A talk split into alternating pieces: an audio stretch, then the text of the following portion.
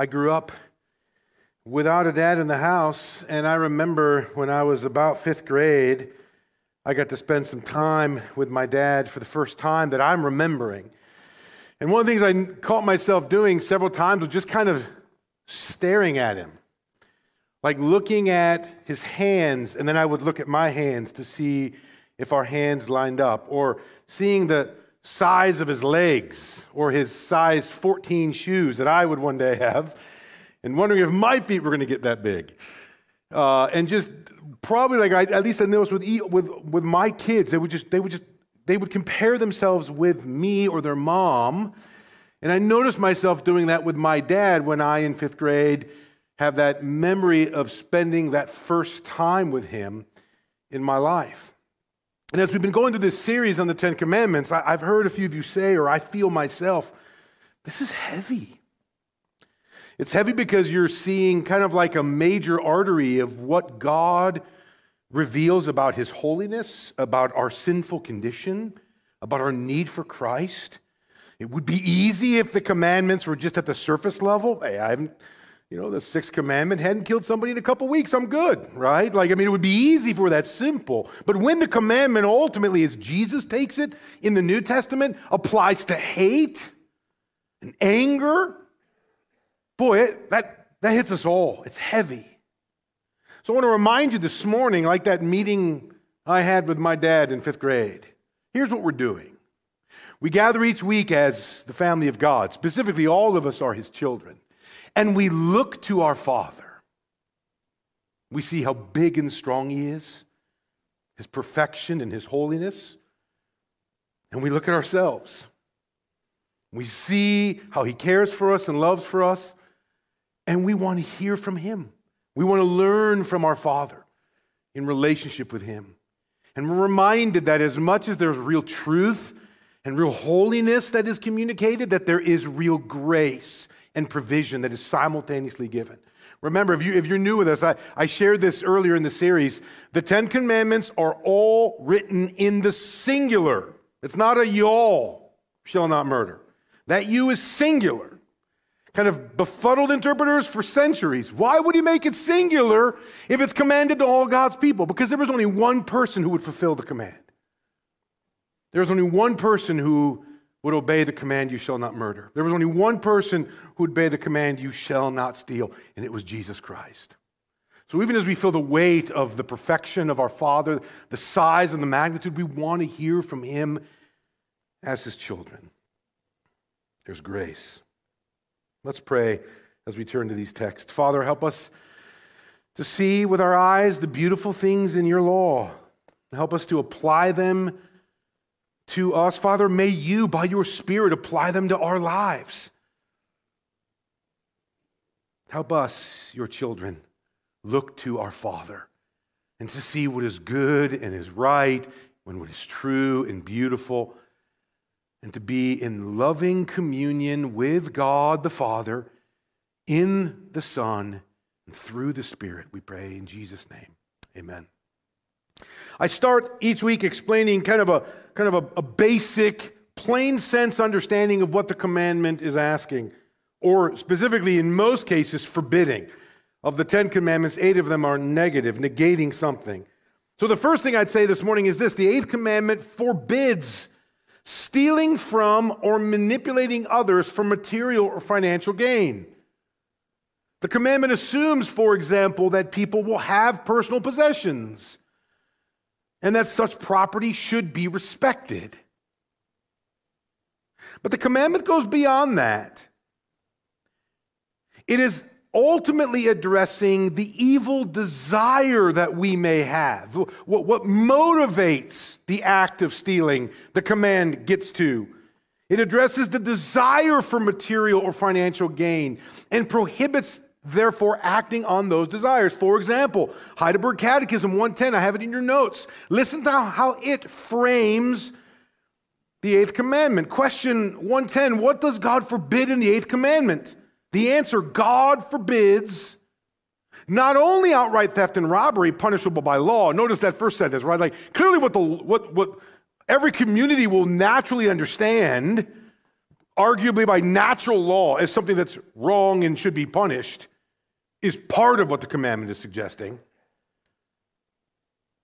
But also look at sentence two in that answer to Heidelberg 110. But in God's sight, theft also includes all scheming and swindling in order to get our neighbor's goods for ourselves, whether by force or means that appear legitimate, such as inaccurate measures of weight, size, or volume, fraudulent merchandising, counterfeit money, excessive interest, or any other means forbidden by God.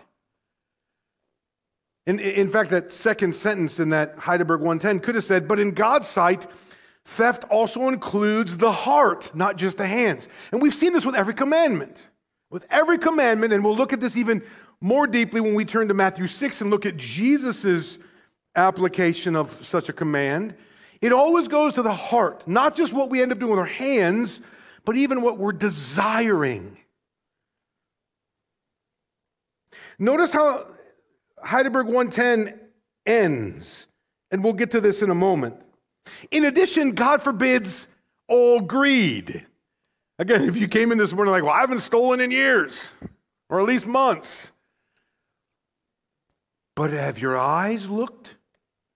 Has your heart longed? Have you hoarded in some way? That old greed pretty much hits all of us. God forbids all greed and pointless squandering of his gifts. Again, note that statement. We'll return to that. The eighth commandment is demanding that we are honest and above board, that we are not manipulating and certainly not stealing from others for financial or material gain. That's not always easy. One of my professors at Trinity, Bob Yarbrough, he's at Covenant Seminary now in St. Louis. He was a logger, lumberjack in his early years as he was earning money as a young man and as he was providing for his family. Uh, I remember learning this in an interesting way. I was taking a summer class at Trinity, and we're out in, in this kind of near this pond on Trinity's campus in Deerfield, Illinois, and out walks Professor Yarbrough looked half cowboy, half Robocop with metal and ropes and special boots on. And he would walk over toward one of these 60, 70 foot trees. And even in his early to mid 50s, climbed up that tree like it was nothing and would yell down, You might want to move, stuff's going to be dropping. And he's cutting off old dead logs because that's what he'd done for years. And he served his seminary community by doing that even still. He tells the story that when he, when he was doing this as full time employment to care and for his wife and his two sons, it was standard practice for loggers and woodworkers that whatever you cut, you'd get paid two thirds the amount.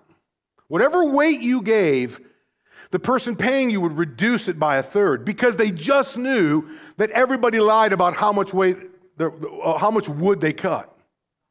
So the standard practice was whatever you gave, you're getting paid exactly two thirds for that. And so the norm in that field was you just got to raise your weights.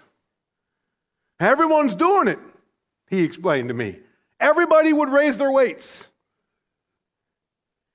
He said, so he was faced with this dilemma. What does he do? I mean, it's common practice, right? I mean, everyone's doing. There, there are. If I if I say I did such and such, I'm only getting two thirds the pay for it because they think I'm doing what everybody else is doing. So might as well just give the higher weight anyway. But he didn't feel the right to do that. He said it actually forced him, and at times to some of his own frustration, to work harder than everybody else because he would only get paid for two thirds of the work that he did. The field was so corrupted. Remember what the Heidelberg says? Increased measurements of weight, size, or volume. Heidelberg would say, and Bob, a good Presbyterian raised as a young boy, would say, I, rem- I memorized Heidelberg Catechism 110. I know the eighth commandment. I can't raise the weight, even if it hurts me financially. So, what should the Christian do in the complexities of markets and business and personal dealings for material financial gain, when the system itself is even corrupt and distorted, what would you do? The eighth commandment makes a strong statement that it forbids Not just stealing from, but even manipulating for material or financial gain. If that's for what it forbids, what does it demand? Remember, with each of these commandments, we not only often see a negative being commanded, but something positive is being exhorted. Like, what is it ultimately trying to get us to do and see? The eighth commandment demands that Christians set their hearts on true treasures. Brothers and sisters, this commandment is a very difficult one to address this morning. It's difficult because we live in the richest nation in the world. And even in our particular community, many or most of the people with whom we associate or are part of this local body are quite simply richer than the majority of people on the planet. We're so wealthy, we don't even know how wealthy we are. Yet, the reality is, we don't even feel wealthy. Like when we think of wealth, we think of quarterbacks from an unnamed team or something signing $150 million guaranteed contracts. Now, that to us is wealthy. Yet, compared to the majority of people, get this the majority of Christians around the world, we are rich. But it feels neutral to us, it feels natural. The eighth commandment, like a physician with a scalpel, will want to penetrate through the surface, the neutrality of it, and get to our hearts. Because theft is a form of practical idolatry. It is a form of service to money and possessions. It's worshiping material things. It's one of our world's most revered idols. It was such a big deal that Jesus actually referred to money and wealth as its own religion. Look at our text in Matthew 6. Jesus' statement says this that, that Bev read for us a few minutes ago Do not lay up for yourselves treasures on earth where moth and rust destroy and where thieves break in and steal. But lay up for yourselves treasures in heaven where neither moth nor rust destroys and where thieves do not break in and steal. And here in verse 21, where even Vera spoke to our kids, but Jesus here speaks to all God's children. Verse 21 says this For where your treasure is, there your heart will be also.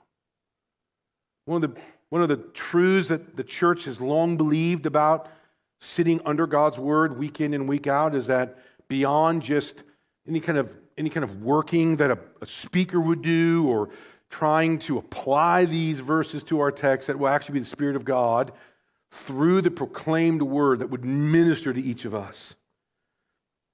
How might the Spirit minister to us out of verse 21? Where is your treasure? It might not even be a question you want to answer today.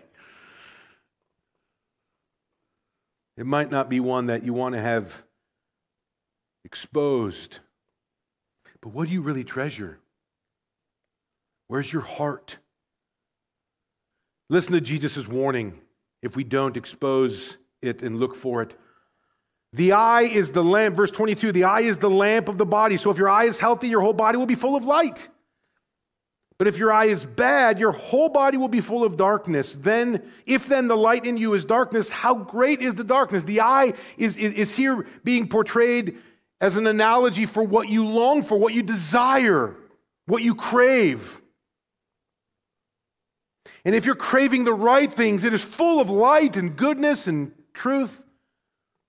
But if you're craving the wrong things, how great is the darkness, verse 24, or verse 23 ends.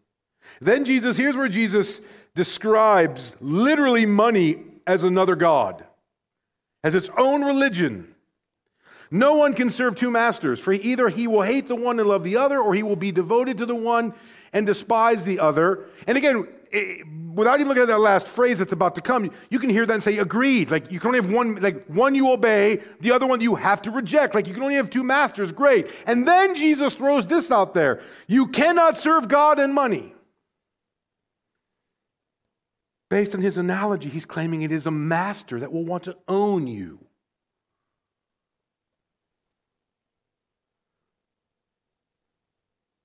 This gets us back to that Heidelberg 110, where the very end of the answer to question 110, it added this In addition, God forbids all greed and pointless squandering of his gifts. Did you hear that phrase? What did he mean by that? Well, in one sense, our property and our money is ours, but in a truer sense, it is a form, a gift from God. It is from his, from his provision for us. We, we're just so used to God's good provision, we take it for granted. But the very fact that you've been sitting here for 40 ish minutes just now, breathing freely, your lungs working properly, your heart continuing to beat, is itself a gift from the Creator. It might be common grace, but it's grace.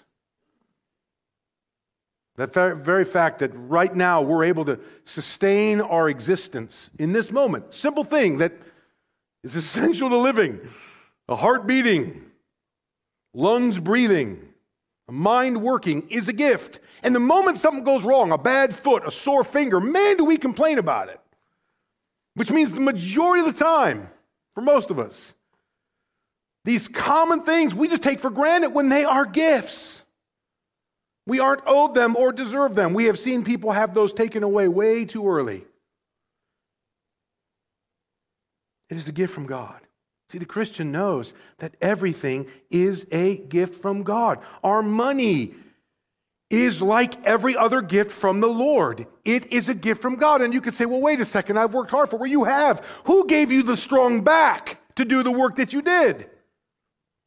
Who gave you the strong mind to learn the skills or to understand a truth or, or a concept, to be the engineer or to be the doctor or to be the businessman or woman or to be the teacher. Who gave you that? Have you ever met somebody who loses it or seen somebody who doesn't have that? All of that is a gift from God. See, the Christian knows that every good gift comes from above. Like we know that and we say that in abstraction. But what it means is literally, if you've been breathing the whole time I've been telling this illustration, you just received a gift from the, from the Creator. If you have a full belly after lunch today, it is a gift from your Heavenly Father. It is part of His common grace. All the skills, all your resources, they are a gift from God.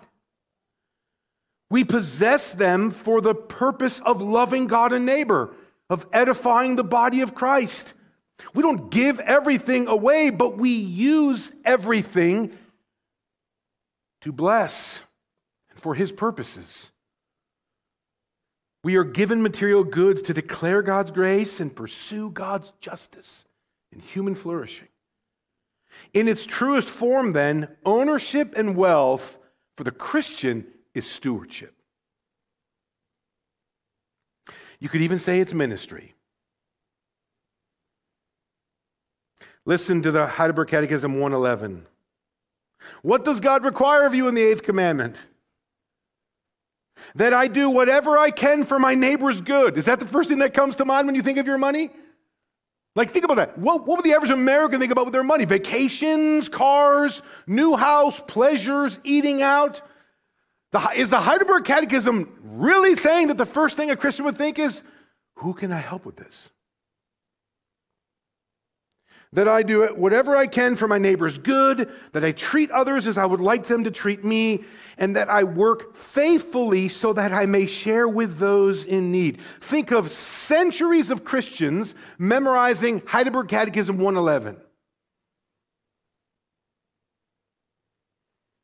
We're masters, though, at rationalizing. We just are. We do this with all sins and distortions. If you were here last week, the very first question Satan asked of Adam and Eve is Did God really say?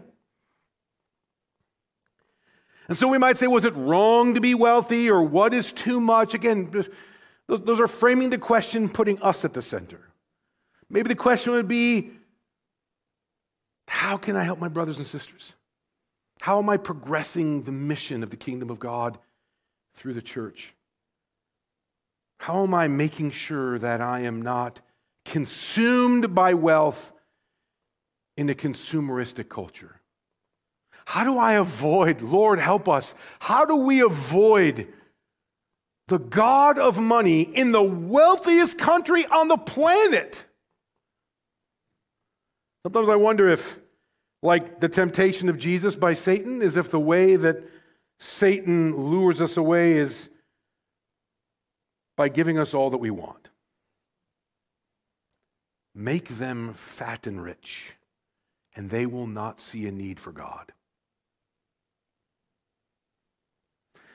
It makes me almost want to pause as I was preparing this to pray for the depth of reality that this commandment probes.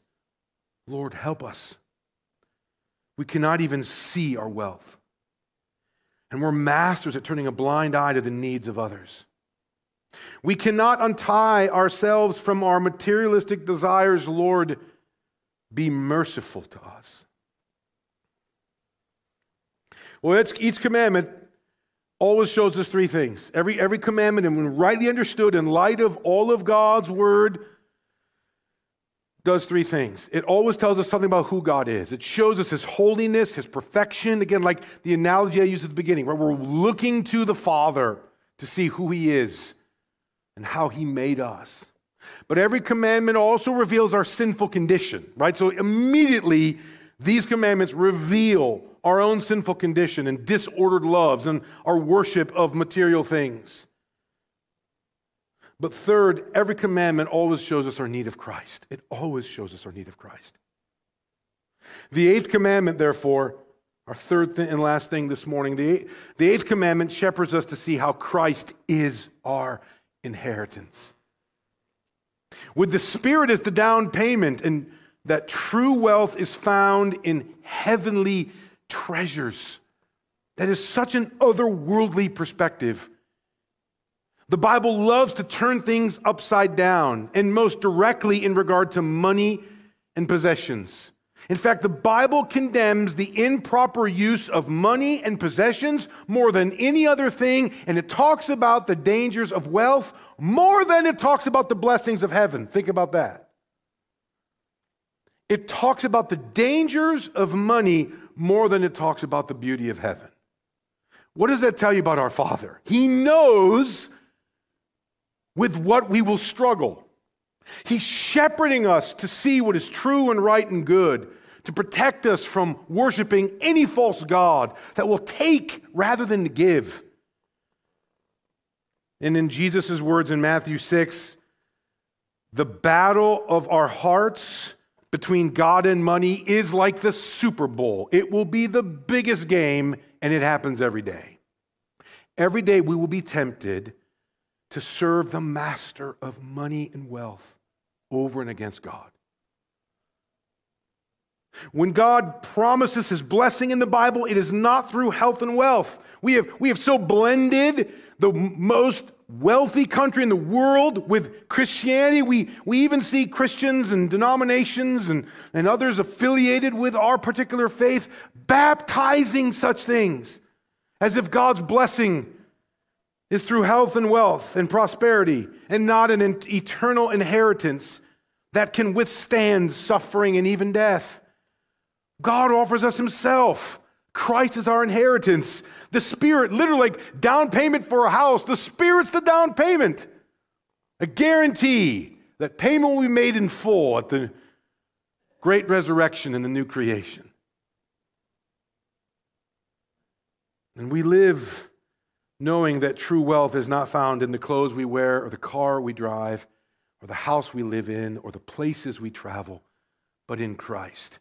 And it is a, it is a total opposite story of our neighbors, of our coworkers, of the kids in our classes and middle school and high school and college. It is a completely alternate reality. We look like aliens and strangers as our response is actually, Lord, whom can I serve with the gifts you've given me?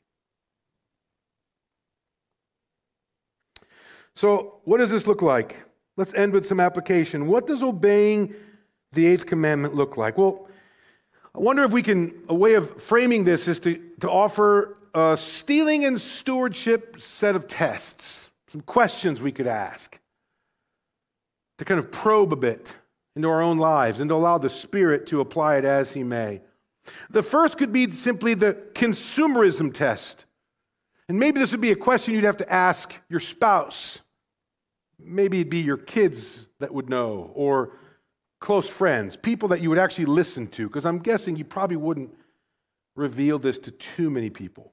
But the question is this Is my life dominated and or manipulated by money or possessions? Like we live in the most consumeristic times ever. If you're going to watch any March Madness and see Illinois win today in a few minutes, if you're going to watch any of that, you will be inundated with 25% of your time will be telling you of things you need to buy. It's about 25% of your time will be told things you need to buy. Do you think that doesn't have an impact on you and me? Imagine if all those commercials were just prayer requests for people in your church, or just items of need of people in the body of Christ, or, or, or various realities to remember that Christ is your treasure. How would that form you instead?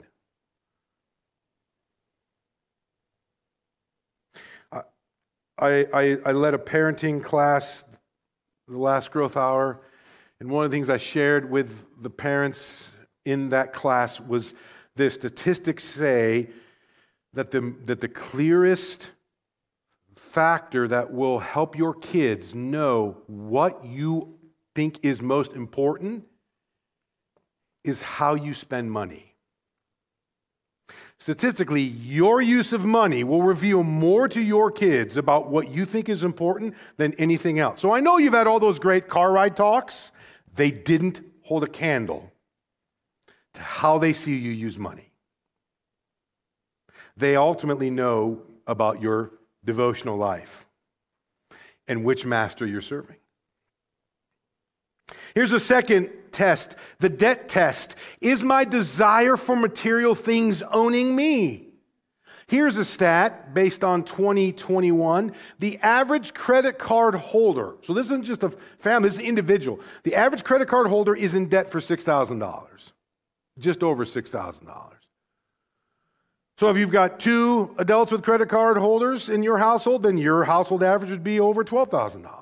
So $6,000 in America per credit card holder. And that has gone up exponentially over the last 20, 30 years. Now think of this the average income in Mexico is half of what the average credit card holder owes in debt. It's a little over $3,000. So here's one simple test. If, if, you don't know about the consumerist test, if you're not, I'm not sure, do I think about it too much? Well, then maybe the debt test would help. Am I literally so dominated by material possessions and things that I, I am actually spending more money than I have? And again, I'm not saying this is a financial kind of conversation. I'm just saying this as a heart check regarding the eighth commandment. Here's the third test the generosity test. Am I stealing from people connected to me who are in need? Like when you read the Heidelberg Catechism, or you see Jesus' commandment about not just loving God, but loving neighbor and loving one another in the church, there's a huge force that's on me helping those in need. That's exactly where Heidelberg Catechism 111 took it. The first question is I have money, how am I helping other people? So the generosity test seems like it fits not only the Bible, but throughout church history. So are you stealing from people connected to you who are in need? Brad Schreiner is an elder in our church and has helped me think through some of these things over the years really, really well. I even texted him this week to remember something he had said not long ago. He says there are two factors that usually dominate a person in regard to money either greed or fear. Those are the two. Either, and usually we're on one or the other side, like uh, the two political parties, two responses to money. You're either responding by greed or by fear. By greed, it's because you are addicted to having more things. By fear, because you're addicted to having more security. But usually, one of those two, rule of thumb, one of those two are dictating. And he describes it like a, like a tug of war. They're pulling on each other. And he says, when there's a tug of war between greed and fear, there's no slack in the rope, meaning there's no room for generosity. So most of us are fighting either the greed or the fear, and we just don't have enough room for generosity. Finally, the God test. Am I stealing from God? I was speaking to a couple in our church this week, and, and they said something to me, and, I, and, and I'll share what, just kind of my thoughts from it. They said, You know, we've been here, what, five or over five years, and we've, we've really never heard you or the church make appeals for money. And I thought about that the last couple days. I, in, in part, that was intentional. And in part, that was a good thing because, number one, we are in a culture that loves to manipulate, specifically under the banner of religion, even Christianity, for material gain. And I was so hesitant to conflate the gospel with any kind of material gain that I never wanted to have that be what's presented, ever. But the risk is this is what I felt I walked away from this couple's comment to me. The risk is, as a pastor or as a church, we never address what Jesus talked about all the time. And I haven't known, if I'm being honest with you, I haven't known how to walk that line. Because I, I never want to err on the side of, well, as long as you're given to the church. I, I never even bring that up. In fact, I, and this is the case with, with, with, with our church, I have no access to what any of you give ever. I, there are several barriers. I have no clue. I know who two people give my wife and me, and my mom. She gives me permission. Basically, if you're living in my house, I know what you give. I have no clue what anybody gives. I've never wanted that to be a factor on how I look at you, or I never want you to feel anything on how you look at me. I have no clue what anybody gives. I do nothing with any of that funding. That's between you and the Lord. Yet when Malachi is giving the word of the Lord in chapter 3, this is what he says Thus saith the Lord. He says this to his people You are robbing me. You build up your homes, Malachi says, but you will not give to the Lord. And just in God's providence, as I'm working on this eighth commandment, and then I hear that couple say, You know, we really never heard you talk about money. I realize, is that a good thing or a bad thing? It's a good thing that I've never wanted to conflate the gospel with money in the wealthiest, most money driven culture in the world. It's a bad thing as if disciples, you never are given help or spoken to about the fact that everything you own belongs to the Lord. And if you have not made God the master you serve, then he would have some words for you. And maybe Malachi has to be the one and not me or just Jesus. But it's worth asking the question not just the consumerism test or the debt test or the generosity test, but even the God test. Are you stealing from God? And I will never know the answer to that unless you personally told me. And that will stay that way. But the risk is then for your heart, because God will provide for his church and for his people. He will provide that. Here's the risk the risk is not in me, it's not in our church, it's actually in your soul.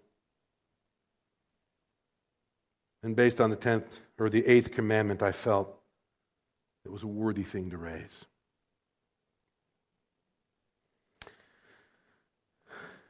I remember looking at my dad as that fifth grade boy. I think I was 11. And just thinking about myself as being biologically his son and seeing how big and strong he was and wondering, would I be that big and strong one day? His feet looked massive compared to mine. His big hands and his big old head and shoulders. And every Sunday, I want to come in here and I want to look at the Father. And to say, Lord, am I being formed like you? Am I being shaped? Am I honoring you the way that you deserve? Teach us, Father. Help us to see what is true and right and good. At times, like a loving father, discipline your children. At other times, give us comfort because we need it. And I don't know where all of us sit today in this issue of the eighth commandment, but I do know that the loving Father will speak to each of us by his Spirit. And let me close by praying for that for us now. Father, thank you for your word, which ministers to us. Thank you for your spirit, which is better than an x ray and an MRI, better than any physician can penetrate into us, body and soul. Thank you that this commandment was filled by Christ, that he fulfilled it, and by our faith in him, we have kept the eighth commandment, but only by our faith in him. And yet, help us to see how this commandment speaks about what is true and right and good. It warns us about serving a foreign master. It commends us to love not just you, but neighbor and one another that reflects the work of the gospel in us. Father, help us to lay up our treasures in heaven. Help us to desire you, God, over all the pleasures of this world. Help us to ask the stewardship tests questions and where we have sinned or where we have stolen from neighbor or from you, where we have been serving a foreign master. Father, we repent of that and help us to change. Heal us, we pray. Receive this closing song as our own offering. We pray in Jesus' name. Amen.